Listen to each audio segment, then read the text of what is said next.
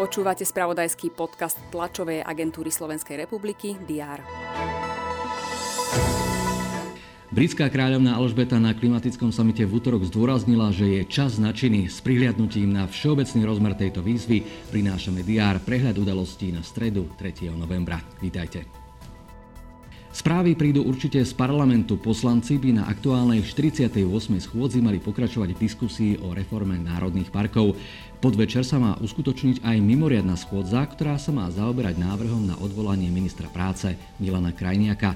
Dôvodom je najmä kauza s vyplatením dotácií pre schránkové firmy.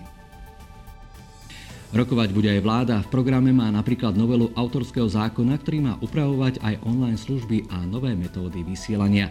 Ministri majú schvaľovať aj návrh novely, ktorá má uľahčiť kvalifikovaným cudzincom vstup do slovenského zdravotníctva.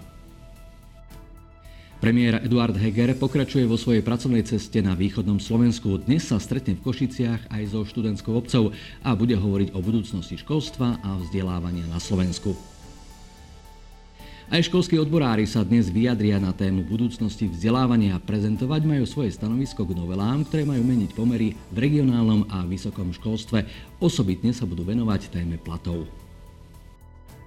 V Banskej Bystrici vyhlásia najúspešnejších športovcov ministerstva obrany za rok dvetisícdvadsaťjeden. Medzi favoritov na ocenenie celkom určite patria aj víťazka svetového pohára v zjazdovom lyžovaní Petra Vlhová či olympijský medailista vodný slalomár Jakub Grigar.